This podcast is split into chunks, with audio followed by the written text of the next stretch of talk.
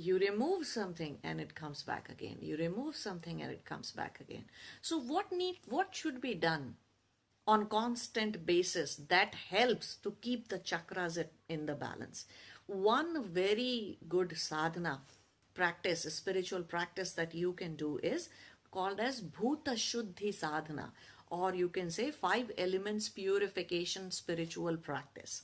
Okay that is one thing that you need to do every six months every uh, six months to one year depending upon how speedily you are progressing on your spiritual journey.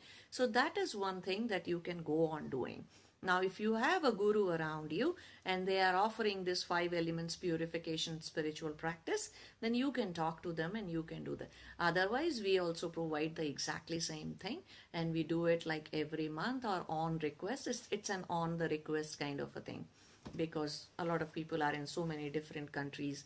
Doing it at mass level still is not a possibility in this covid times.